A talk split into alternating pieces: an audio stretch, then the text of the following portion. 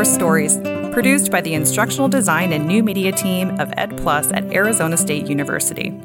In this podcast, we tell an array of course design stories alongside other ASU Online designers and faculty. On today's course story, But yeah, really, I, I think thinking about your course as a subscription really was, I think, revolutionary for my own thinking. Where students would just, if there were no grades, no requirements, and students wanted to come in, they wanted to log in every day, that was the kind of course I wanted. And that's kind of that's the kind of course I, when, as a designer now, it's the kind of course I advocate for my faculty. hi, I'm Mary Loder, an instructional designer from ASU Online. I'm Ricardo Leon. I'm a media specialist at the same place. Yeah, we work together. Let's get on with the show. Okay. Hey, Mary. Hi, Ricardo. How are you today? I'm doing really well. I am stoked to hear this course story today. Yes, so this is MUS 194 uh, beginning class for guitar for, non-majors. Very important when you hear the conversation today. Yeah, yeah. And so the instructor for this is actually a, a former colleague of ours, Brendan yeah, Lake. we love Brendan. Can you tell us a little bit about this course? Yeah, the course itself is an online music course. I mean, that's kind of clear from it's a beginning class for guitar, uh, and we're with ASU Online. But what's really neat about it is Brendan's efforts to build a flexible course and to really create a personalized experience that really meets the students where they are, which I think is kind of difficult to do in a music class, especially for non majors. So, one thing, it's just hard to think about doing music online, but if anybody can do it, Brendan Lake can do it. Yeah, and I think he mentioned a little bit about like people watch YouTube videos to learn how to do guitar, but this this is cool because he actually can give feedback to his students as opposed to you know your normal how to guitar video. Absolutely. And he supports them in a way that you can't get supported um, from those YouTube videos, like you said, with feedback. But also, they get to choose their own music, which I love. Oh, I Oh, that's love that they get to choose the music that they're participating in. It's a big part of Universal Design for Learning is giving that student choice. And you can definitely tell that Brendan has built his course with universal design principles in mind. Yeah, it's great. And that speaking of choosing your own music, uh, today's episode features music from Mr. Brendan Lake. Uh, we appreciate him doing that for us. He's so talented. I think we were so lucky when he was in studio playing that day. Just such a cool experience. Yeah. Oh, we should take the class. Okay, let's do it. And then we can do. Uh, we could have our own little two-piece band. I would love to be in a two piece band with you. You've already named us, right? Oh, uh, cognitive sludge, which I That's think is in a future episode. Cognitive sludge. That's right. so stay tuned for that. Okay. Uh, oh, we also have today on this episode Rowena Luce. Oh, Rowena is amazing. She's one of the newest instructional design associates with ASU Online. We are so lucky to have her. She's helped me on many projects. I just love her. And then, in addition, her voice. The accent, oh my gosh. all of it. I could listen to it for hours. It's wonderful. In fact, I think I'm going to speak like this for the rest of the episode. I can't find it though. I was Ah, gonna say, you know what is it's that very accent? inconsistent. I'm gonna quit. I'm gonna abandon that right now. Well, you ready to get in the episode? I cannot wait. All right, enjoy.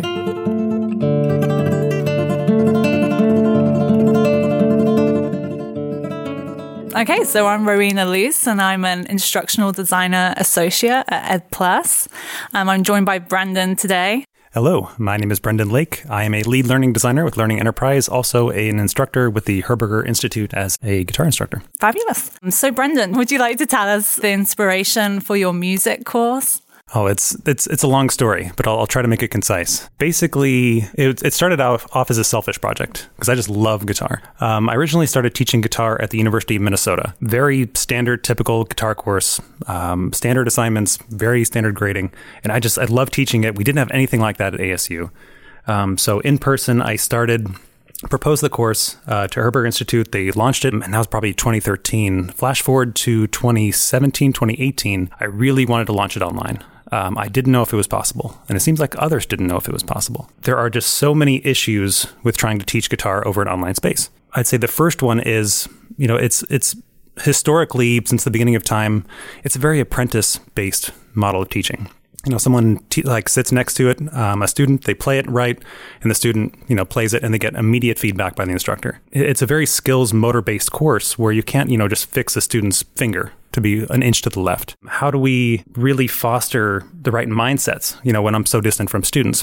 You know, it's it, there's so many fixed mindsets when it comes to music. People try to start and they just think, uh, you know, like the first song doesn't go well. I guess I'm not a musical person. So how do I, as the instructor over, you know, online spaces, really make that happen? Eventually, I just said, you know what, I want to do this. I want to try how it works, and it, mean, it can't go too bad, right? like no one, like, no one's going to get hurt. And again, it was very selfish. I, I really wanted to do this for myself. But honestly, you know, being a guitar teacher has been one of the greatest honors of my life. You know, besides being, you know, a father. And you know, when I think back on the the you know my career so far, you know, a thousand plus students play guitar because you know that I, I've really spread the inspiration, spread the knowledge, and that's that's an incredible honor that I carry. And so if I could carry this into an online space, figure out how to do it because I really didn't know anyone else who was doing this, you know, at least in a formal setting. You know, people I realized people were learning over YouTube. That was the future of music learning. So I really thought originally like how can I do this well? So that's kind of the inspiration for the class. you know, to, to recap, very selfish, but ultimately I wondered for a long time why does a guitar course even fit at a university? And i struggled to answer that for a long time because you know I, I, you look at our courses biology chemistry statistics business management it all adds up to careers and you know tangible skills that people walk away with that they have value in what does it matter if people play guitar you know should we be forcing them into something like nursing or computer science but it took a while for me to accept how important music and guitar are to everybody, a society. And I think that's really the underlying mission of a university is to make a better society. Yeah, absolutely. I even think of my day to day life and how much I listen to music, mm-hmm. you know, and it gets me through the day. So, um, yeah. music's integral for a lot of people. Mm-hmm. So, when we last spoke together, you mentioned that the course, you wanted it to feel like a subscription, mm-hmm. which speaks to some of what you've already um, touched upon. But mm-hmm. I'm curious about how you gave it that feel mm-hmm. online. Absolutely. I'll back and I'll start off by some of the mistakes I made. Mm-hmm. Um, like I, I mean, my experience in my undergrad and grad degrees, they were very traditional, um, very structured, rigid. You know, the, it was very authoritative. I, I'd, I'd say you could say in some cases, where the instructor kind of really dictated everything you did. Every minute was kind of scripted. There was not a lot of agency on the student side. And that's honestly how I built my first courses. And that was maybe what I thought was a necessity because, again, I didn't know if this was possible. My very first courses were, again, very control driven. I had 30 lessons for students. You know, I had to force students to play, you know, these textbook exercises on a week to week. And I, like looking back, like when I have, when I've worked with like my own students, there's a lot of passion, there's a lot of creativity, there's a lot of flexibility. And in this class, you know, that, that first semester, I, you know, the, my final project was whatever people wanted, and that was amazing, and I can get to that later. But every week I said, you know, like, oh, play exercise two from the textbook, play exercise four from the textbook. And there was just like, when I watched them play it, there was just none of that fire in their eyes. And I, I, I at first I didn't know how to do it. So eventually I came across a lot of yeah, I guess you could say eccentric learning style books or learning design books about ungrading, flexibility, control around teaching. And I realized that if anyone played something they didn't want to, it's not the guitar class I wanted. I wanted people to be, you know, inspired in the direction that they wanted. And if they didn't want to play the textbook, I didn't want to make them play the textbook. So eventually I transitioned to a model. I think, uh, gosh, like the third time I offered the course, I wanted to try something. And that was if I didn't make anything graded, what would happen? Like I had got such great feedback on my first few courses, even though they were kind of traditional courses, very controlled. People loved it according to the ratings, but I thought, you know, it's like it's still not doesn't capture the spirit I wanted. I didn't want to just stop there at it's a good course. So what I did was I, I made everything optional, and I just said, you know what, by the final performance, if you can pr- prove to me that you met the objectives, you pass the course. And to my gigantic surprise, students didn't do like 80% of my course. Um, they only played like the popular stuff. They completely, I think most students didn't buy the textbook, which honestly didn't surprise me. So I realized very quickly they're probably, you know, learning from others. They're probably watching YouTube videos on, you know, the whatever popular songs they want to. And they're coming back to my class and they're playing what they want to, but they're not really following my lessons. And so my lessons must not be that engaging if I, students just don't want to do it. So about the fourth or fifth time in the class, I completely redesigned it where that 20% of the class that I knew they did, I tried to expand that into the whole class. And I realized that I wanted the course, as you mentioned, to feel like a subscription. I've had so many classes, and you see so many you know student evaluations where you know people just kind of dread signing into the class. Uh, they don't look forward to it, and that's it's the complete opposite of what education is. You know, when you think about how many people around the world would like crave this education, and it's something you know people try to. I think my one of my favorite quotes about education. I'm sorry, I don't remember the the author, but education must be the only commodity where people try to get as little as they can for their money. And I wanted to completely buck that to where you know my class was just the ultimate thing that students wanted to sign into. It was a completely anxiety-free class, a busy work-free class, um, and this is something I actually even mentioned in my syllabus to say if anything in this class feels like busy work, let me know and we will revise it. Okay, so the uh, the quote that that Brendan was looking for uh, just a minute ago was, "Education seems to be in America the only commodity of which the customer tries to get as little as he can for his money." And that quote is from Max Leon Foreman. That's amazing and so sad. I'm serious. Like, ah, oh, right, right. It should be an intrinsic experience. Like, yeah. Yeah, it's kind of that want to learn. Youth is wasted on the young kind of kind of thing. Education is wasted on those who are seeking education. I guess it's it's hard. It takes a lot of work, and sometimes you got to slip in a paper last minute. Well, I guess. Well, like, is the paper meaningful? Is that why you waited to the last minute? That's where I'm at. Like, mm-hmm. you know, make it fun so they want to do it, right. and it's not like checking boxes. I don't know. I have so many feelings on that. We should do a whole other episode on the value of education. Right. Like, what are we doing? Why are we doing it? Right, right. How can we do it better? Yeah. Well, I think the whole show is like that. We're looking at people who are doing it better and, okay, fair enough. showcasing them. This is the ongoing conversation. and I try to remove all anxiety. You know, when students are playing for me, they don't have to play for anybody else. Nothing's really a live performance. If they do poorly, they can just re record, which is a beautiful thing about online learning guitar. But yeah, really, I, I think thinking about your course as a subscription really was, I think, revolutionary for my own thinking, where students would just, if there were no grades, no requirements, and students wanted to come in, they wanted to log in every day, that was the kind of course I wanted. And that's kind of that's the kind of course I when as a designer now, it's the kind of course I advocate for my faculty.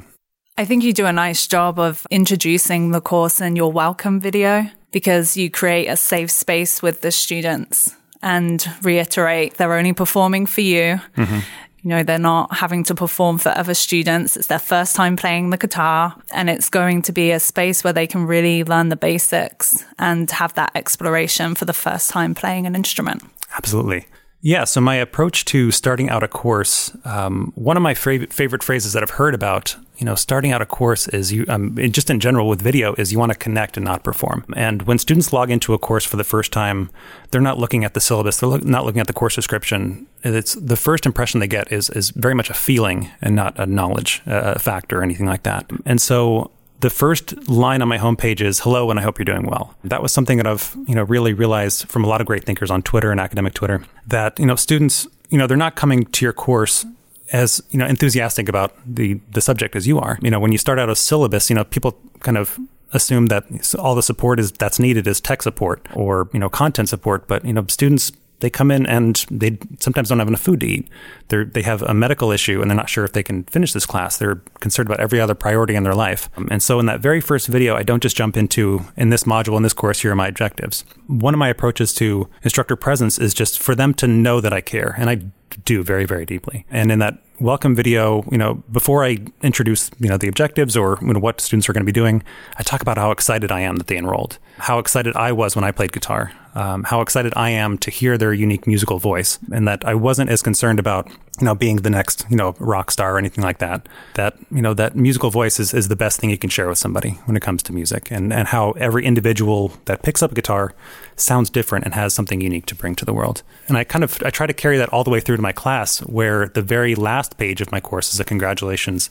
I have an optional activity that um, it's a bonus activity where I say make yourself a drink and then log out of Canvas is my last assignment on the course. But in that very last page, I say the world is the world is better with your music in it, and I try, try to really carry that emotional kind of weight of the course. You know how much I care about them, what they offer, you know, that's that's really what the course is about, not necessarily getting all the notes right.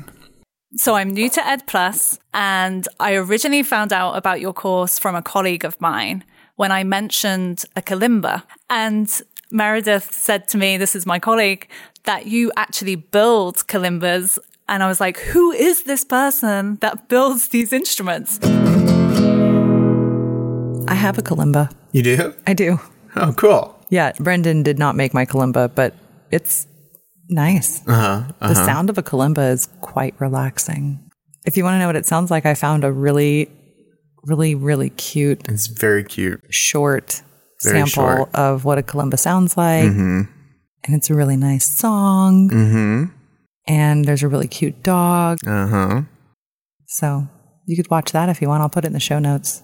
But listeners, Don't read the comments. don't well, I think The dog died. the dog died. It's like a whole series where this guy plays the kalimba with his dog in the background, and like they're wonderful and Mm-hmm. very short. But then don't, get attached. He's so cute. All right, listeners, this is why you should focus on the episode at hand and uh, and watch that later and maybe have a, a good cry afterwards. Well, he probably lived a really good life. I mean, his owner played kalimba for him personally, Right, to him. every day. Yeah. It seems, yeah, Yeah, and now he's uh, immortalized on YouTube. such is the way. Digital media will live forever. Oh, that makes it better, I guess.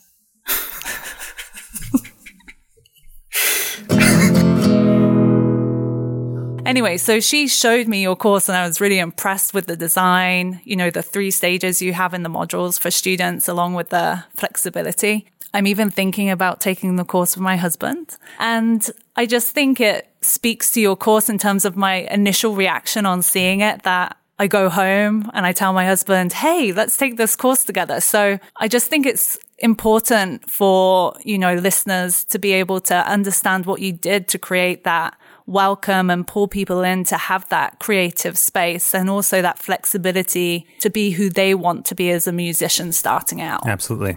So you've mentioned that there have been many iterations of the course, and I'm curious about how your strategies with grading, specifically rubrics, um, evolved over time. Absolutely. Yeah. And that's something I'm very passionate about. And something, gosh, it's one of my favorite kind of trends in education now. Is uh, I think one of the terms is specifications grading. It's it's taken a lot of forms. It has a lot of names, but it's essentially the idea that it's kind of turning more things in your course into pass fail. There were so many issues in my original iterations when I had rubrics. I struggled so much with the idea of how do I turn something into a number when it comes to this course and turn into a score where I can say you don't pass because you got a 69 or a 72. In my syllabus, I'm very clear to students um, under my grading policy that I say I don't think grades should be offered in this class. I think the compilation of you know student achievement or effort or their musical voice, you know, to, to reduce it to something like an 85 is a rejection of what it means to be an artist and a human in, in, in a deep world. Um, so I start off by saying that. Now, when I the first time I tried to completely remove grades, I was I was very you know, passionate about this and I was really optimistic about it. Um, students struggled with it; they were very confused because I just told them at the end, "Play your final performance. I'll give you a grade based on how well I think you met the objectives, and if you didn't come up as well as you wanted, you can resubmit." Which I think is it's a hopefully a very flexible system. It was it was very holistic in terms of you know your guitar achievement and your journey on guitar. But a lot of students struggled with it. There was I think I maybe cause more anxiety, and maybe this was a result of my explanation. But students aren't just they're just not used to it. It's not something they see in their other courses, and so I think part of you know students assume you're going to pull the rug out and say, "Oh, I don't know what my grade is," and just not knowing all of their progress and not having that mathematical structure that they're so used to is very anxiety ridden. And so ultimately, I, my kind of balance in having a mathematical structure where they would know that they're doing well while having the flexibility of no rubrics. Because, yeah, to reiterate, I think when I had rubrics on my weekly assignments, students would do, they would play the most vanilla, boring pieces to make sure that they hit all of the aspects of the rubric. And then when I graded them, you know, I would say, you know, oh, you need to, if you have three or more mistakes, then you get a four out of five. Or if you're one string out of tune, you lose a point. That's like, that's the total opposite of how I wanted to run a guitar, but it's how I kind of, that's how I was taught originally. But nowadays, when I have my pass fail, I have pass fail on all of my assignments. And so it really welcomes a lot of flexibility. I think it's better for diversity, equity, and inclusion because people have a lot of interest in music. Maybe they want to play um, jazz, country, hip hop, you know, you know, different guitar riffs. It allows them to play more. And so if you have like less of that rubric, and I remember when I was a student and I would see like, oh, I got an 87 on something I tried really hard on, I'd think like, God, oh, this, this instructor is a jerk because I'd worked so hard and I got an 87. But if I say you passed and that's all they kind of see initially, it kind of opens their eyes to like, okay, well, how was my work evaluated? And then we're talking about learning and not a score. And so when I give them, at that point, I'll give them feedback on, you know, the things that they did well, the things that they didn't, but it's not something I quantified into a score. And when I give feedback, one of my favorite thinkers on, you know, arts and, and education, Liz Lerman, who's ASU instructor, one of her quotes from the critical response process is great feedback should inspire students to get back to work. And so that's something I carry forward in, in everything. It's not just you did this well, you didn't do this well. It's how can I kind of give you the next step and inspire you to take that next step. So, what do you think about that non grading strategy, Ricardo? I mean, you know, I went through regular school where they gave us grades and all that stuff. So I, I think it's really neat, especially with something that's a little more abstract and a little more uh, subjective, like uh, guitar. Yeah, and it's for non majors. So it's not necessary that they walk away with the same level of learning as the person next to them. It's really their own personal growth, as Brendan said, right? It's their mm-hmm. own journey. So I think it works really well for this class. I just don't know that it would work well for a course where your knowledge matters, like right. the medical industry or math. you know, sure, there are sure. right answers in some situations. But I do wonder how people deal with the non grading strategy in those situations too. Be something to explore. Yeah, and I, I would love for uh, the listeners to reach out uh, to us and tell us your experience with uh, non grading strategies. Uh, how often do you do you come across these uh, types of courses, Mary? You know, honestly, I think I recall Mary Lou Fulton teaching college uh, using that strategy. I just don't oh, wow. know which courses they're using it in and if it's for electives or non majors or if they're using it for their major map courses. I'm not sure. It'd be interesting to talk to one of their designers and find out. Yeah, Mary Lou, reach out. With the feedback, how did you personalize it for students? Because I think you implement a very unique strategy in giving that unique, personalized communication really between faculty and students in your course. So, can you explain to listeners how you did that? Absolutely. So, one beautiful thing about Canvas is it allows you to record videos. And I think once we went into Canvas, I knew I could offer this course. I, I don't think I could have offered it in some LMSs. But since I was able to record, you know, my students record video, they submit it to me. And then instead of just having a text, you know, where I said, Great job, John, do these things, which is really difficult on guitar anyway. I record a video where I say, you know, great job, John. I was really, in, you know, I thought it was really beautiful the way you did this. And then I try not to, I know a lot of people try like the the you know the feedback sandwich of positive negative positive. I don't subscribe to that. I don't think it's a very i don't think it's the best way to do feedback. Honestly i just talk about what i really enjoyed and sometimes you know i'll listen to my students three or four times you know when i'm playing through cause I'll, and i'll tell them that. It's like wow john that was really beautiful. I actually listened to your recording two or three times and i think that just inspires them that they hear, hear an expert because a lot of people don't know a lot of you know expert guitarists. And so they kind of they're really inspired. Like it's the first time that they'll hear like wow somebody who knows guitar is really inspired by me and how meaningful that was for me when I started. And then after I get past the what I really loved and felt inspired by and what I heard in their musical voice and everything else, I really move on to, you know, here are some things to consider for the next you know your next week of practice. And i always say to, to consider eh, because there's no one way to play guitar. You know just singers. We have so many a diverse you know josh groban bob dylan very different singers, both very successful. And so for me to tell people you should play guitar like this, again, is a rejection of what I want in my class. So I tell them, here's what I might do. But if you like it the other way, by all means, keep doing it that way. Mm. But you may find, like, sometimes it's a technical issue. It's like, you may find it gets hard, but if it works for you now, try it until it doesn't. And it really welcomes them into space and honors where they're at as a guitarist rather than saying, you should do these things. So you mentioned students' musical voice in the course and you really want to nurture that. How do you learn about them as people throughout the creative process. Mm-hmm. Yeah, that's that's one really important part of the class. By the second or third, because I'm a big tinkerer in my classes, I always try to change like 10 or 20 percent of the class every term. By the second class, I realized it's hard. I have 50 students with no TAs, and that's something I'm very proud of, and I can actually maybe even have more. But don't tell the Herberger Institute that yet.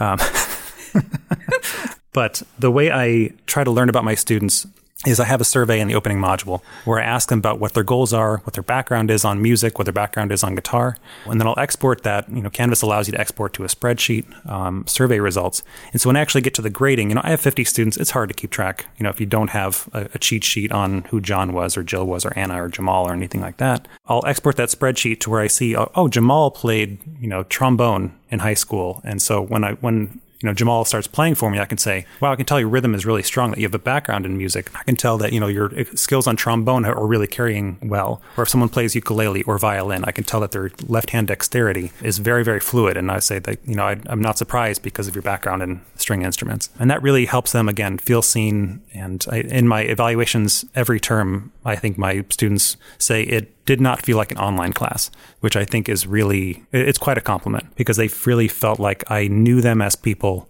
that I was there for them, and uh, they felt well supported. And hopefully in the future that online has a better reputation, we can build better systems for students. But for now, saying it doesn't feel like an online class is, is quite a compliment. So I've seen your sequencing in the course, and I'm curious why you structured it the way that you did. Yeah, so my structure, I would say it certainly has changed, like most of the things in the course. One thing I realized very quickly as I was wondering if this course was even possible to do online was, you know, there there are so many again, so many challenges in a motor skills based course. Like, I mean, a guitar is, is so much. It's like you know, I think choreography for your fingers, basically. Um, how do I teach that choreography? And every dance instructor who's tried to teach an online course or a yoga course or any kind of motor skills course knows that feeling. But I realized the kind of the traditional models of teaching guitar where you might teach someone a song, um, you know, on their first day, it's not possible because I'm not there kind of coaching them, catching their mistakes immediately and correcting it. So I think the structure of my course, I really tried to get, I think traditional instructional design and instruction is all about how to get students to the finish line the fastest. But I realized for this course, I had to, how do I teach this subject with as few questions as possible, even if it takes a little longer? And that's how I was, I think I was able to be really successful and deliver this online in, a, in a hopefully a good way. And so I think one challenge that I had that's fairly unique to guitar is that this is not a course you can cram on. Uh, people's fingers hurt bad when they're starting guitar. Um, and so, you know, most people will work on a weekend. They they try to study for six hours. It just doesn't work. So my original thought was, how do I get people to practice for an hour a day? And some people naturally do that. Some people don't think about it. But I structured it rather than having all of my learning materials, you know, in one list, you know, just, you know, do whatever you want. Because again, I want that, have that sense of agency where people explore what they want when they can. I tried to organize my learning materials into lessons where I had five or six lessons each week designed to be offered one day at a time. And hopefully that kind of supported predicting and planning out scheduling to say, do one lesson a day. If you skip a day, you can try to do two lessons the next day. And one other avenue that I really tried to do well was uh, I mean, so much of guitar is about practice. How can I inspire students to practice? They can watch videos all day long, but it's not going to make them a good guitarist. Um, so how do I really capture that practice? And so every single lesson that I have, each five or six you know lessons, each module has three sections. There's a learn section at the top where I'll introduce you know videos. I'll, like I recorded initially, you know, it, it was during COVID, and so I had kind of my a lot of my home videos, and then I eventually built a practice section under that where if it was new concepts, I would have little self check quizzes or little games. Or if it was something uh, like a new technique like hammer ons, pull offs, I actually recorded five videos of exercises, you know, like all the, the classic intros, Wish You Were Here, you know, a lot of Beatles tracks, of me playing five examples of how you can apply that. And so students is not just, you know, watching videos, it's one thing and then here's, you know, five examples the way you can practice this. And people don't have to play every one. If they like the Beatles, they can play that one. If they like Johnny Cash, they can play that track. Um, and the last section is questions. And so initially, I kind of had a little hack in Canvas where I built all of my lessons in discussions in, in the actual Canvas discussions. And so in the prompt, I would have learn and practice. And at the very bottom of the screen, I would have questions for like uh, presented in discussion. And that's been very, very helpful. And I think it's, you know, that type of interactivity where people, you know, see a little bit, they practice, they can immediately ask questions. And it's, of course, I'm subscribing so I can respond as, as quickly as possible has just been fantastic for me. It's funny though you say that about the guitar because I was trying to teach myself Norwegian woods the other oh, day oh, and I haven't played in a long time. Mm-hmm my fingers were killing me. Oh yeah. You know, so mm-hmm. and I was like, oh, I haven't played enough That's, because I you know, and the sound isn't as good because you can't, oh, yeah. you know, apply the pressure. I know that. I know that very well. Moving forwards, what changes do you plan to make, iterations of the course? It sounds like it's been constantly evolving. So I'm really curious to hear what you plan to do in the future. I think one of the biggest things I'd like to do is improve my media. And I think, you know, media is such a critical part of this course in both ways, you know, from instructor to student, and student to instructor, and eventually student to student. But I think that's maybe a, a phase three kind of uh, iteration. But one thing I'd really love to do, I mean, Ed Plus and, you know, the Tempe campuses, SkySong, there's amazing studios and it'll, it'll blow my COVID webcam home videos out of the water. And so I'm really looking forward to scheduling some time and trying to, you know, redo as many videos as I can. Whether I can just do, you know, a few at a time, you know, video recording takes a while. There are still a lot of outstanding questions that I have about my course. One is, I think, about accessibility. And that's something I struggle with quite a bit. I've struggled with since the beginning of what is my, what are my obligations as an instructor around accessibility in a course that depends on media? And I think it's it's not necessarily unique to music. You know, what is an art instructor's art history instructor's obligation to students with visual disabilities? I'm yet to really hammer that out what that answer is and how I can support and welcome students because I don't want to just say, oh well, they probably won't sign up for my class. But if a student, even with you know any kind of visual disability, I want them to be able to take my class and communicate the ideas. And because I mean, again, my class isn't completely about how to be a great guitarist. It's about how to think differently about the world through the lens of music and implement some of the ideas and have a, a, you know a release at the end of the day through music. There is something you said to me about one of the challenges that you had is in terms of making it a safe space versus a collaborative space because the videos are only shared with you and not peers, but there's obviously a deliberate reason for that. It's a beginner's guitar class and I would certainly feel the pressure if I knew it was being shared with everyone. So how do you or how do you intend to build some collaboration into that class? Uh, yeah, that, that's another outstanding question I've had is how should I structure collaboration? Because one of my initial fears, talking about the audience who signs up for this, I have a lot of guitarists who are already dynamite guitarists, and they're in there for easy credit, or because you know they they've been playing for three years, but they never had lessons, and so they want to kind of see what lessons look like and what the, kind of their gaps are. And so I have students who just you know they they they run circles around all the assignments. They're improvising. They're making putting their own spin. It's it's really actually incredible. Um, and then I have people who have never picked up a guitar before. And those are usually actually my favorite learners because I know what that struggle is like. And I'm so excited for them to kind of take that first leap to play guitar. You know, I, initially I thought, oh, it'd be wonderful to have these, you know, public galleries of everyone playing their, their stuff. But again, there's, there's such a fixed mindset often in music where people just give up once their fingers start hurting or once that chord doesn't sound right. I think I'm not a musical person. Um, that I didn't want that new student to see that advanced student and think, wow, I'm not as good as them. Um, so, how do I navigate that sense of collaboration? Uh, and I, I, see a lot of new beginners that they would really, they would love to see, you know, that those advanced students. And the advanced students would love to see the beginning students, just like I'm an advanced, you know, guitarist who's still learning, but you know, I love seeing beginners too how do I foster that sort of collaboration and that joy of because music is ultimately something that is shared from the beginning. You know, some people play for themselves, but ultimately, since the beginning of time, it's a social uh, act.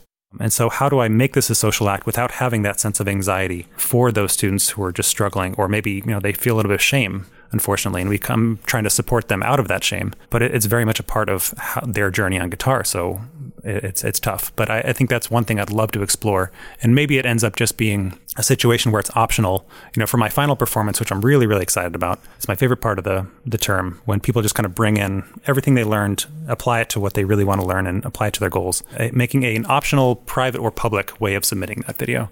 Where if they want to show off, they can, and I'll kind of have a caveat of some people are really good at guitar. You know, coming into this class, it's everyone's journey is different.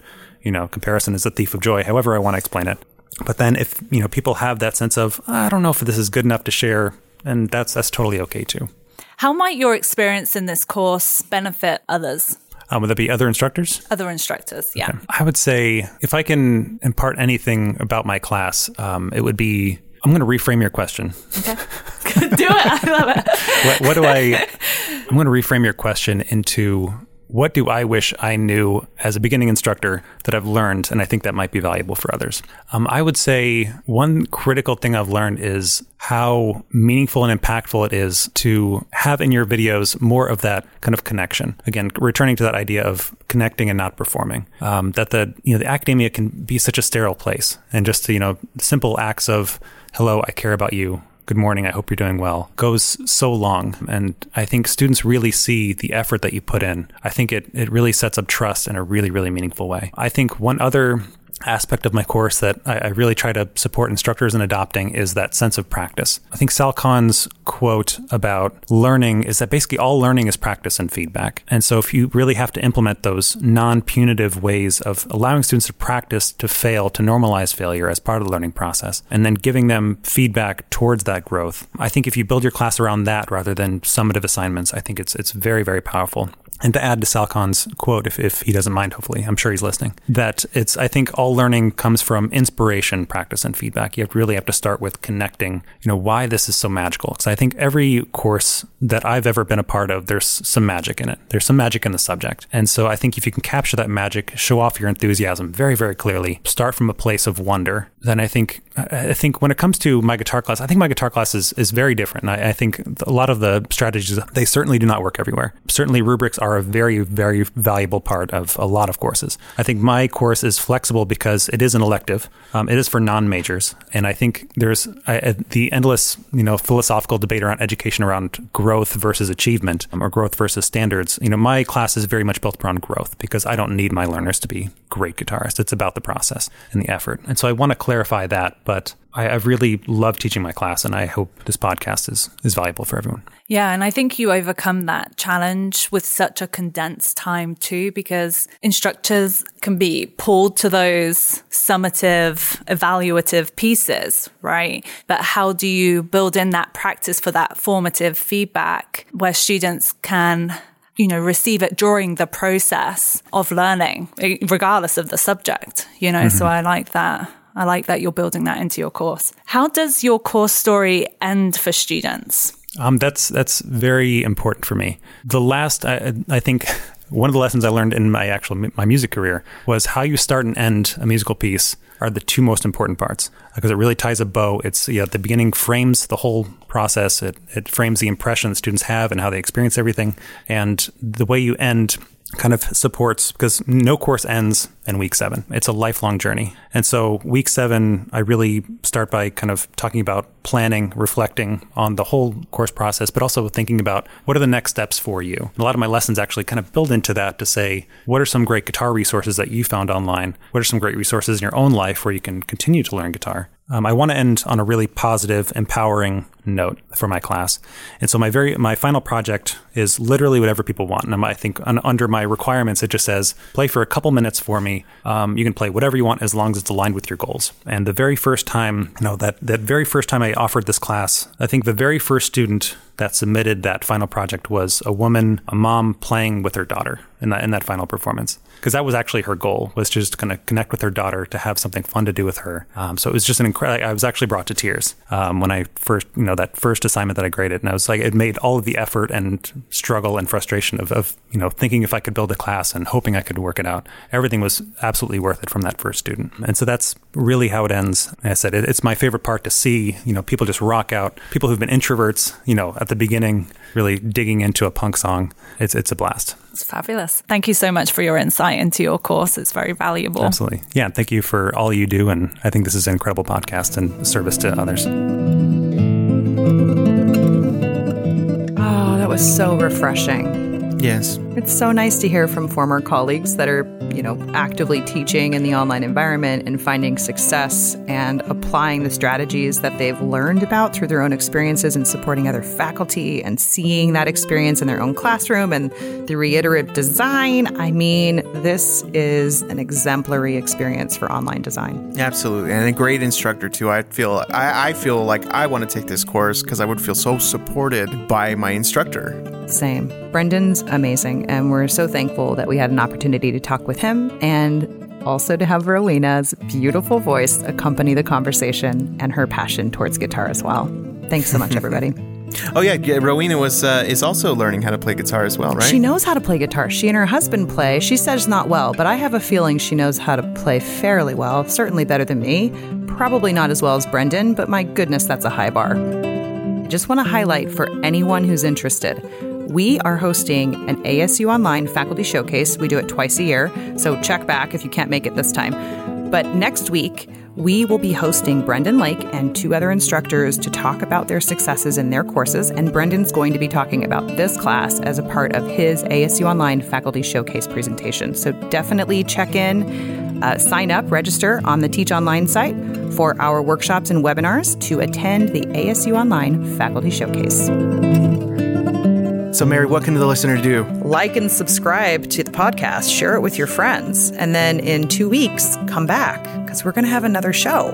Oh, sounds good. Where can they find these shows? They can find them anywhere. Anywhere. We're everywhere. Everywhere. Apple, Spotify, everywhere. But you can also come to Teach Online. That's our hub for sharing all of the knowledge that we've accumulated over the last decade with ASU Online. So it's a great spot to dig in and listen to our podcast and maybe read some articles. Excellent. Course Stories is produced by the Instructional Design and New Media team at EdPlus at Arizona State University.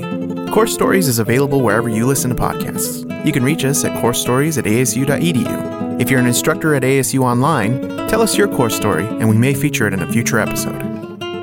Thanks for listening.